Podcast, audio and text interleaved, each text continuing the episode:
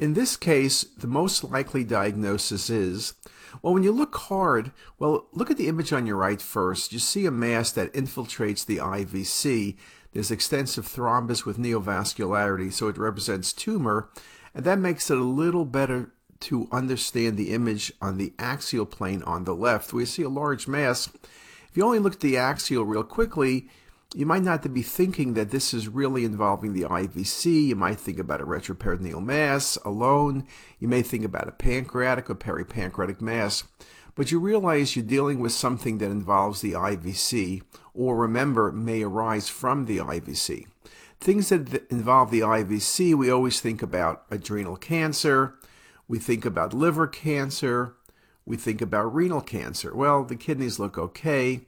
This really isn't in the position of the adrenal. It's not lymphoma. Lymphoma doesn't involve the IVC like that. It compresses it. It's not pancreatic adenocarcinoma. The epicenter of the mass is not by the pancreas. And also, you never see pancreatic cancer involve the IVC. It can involve the portal vein, the SMV, push on the IVC, but never like that. This is really infiltrating and involving the IVC. So it's an IVC sarcoma. Just let me mention that IVC sarcomas are fairly uncommon. They are an unusual tumor. They can um, and more commonly are in women.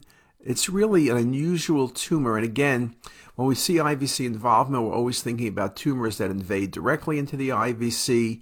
IVC sarcoma is a primary tumor. Again, as I mentioned, more common in women, average age of about 54 and surgery is the key therapy. Most of these are IVC leiomyosarcomas. It's an unusual entity, but we see a couple cases a year, so it's important to be aware of that possibility.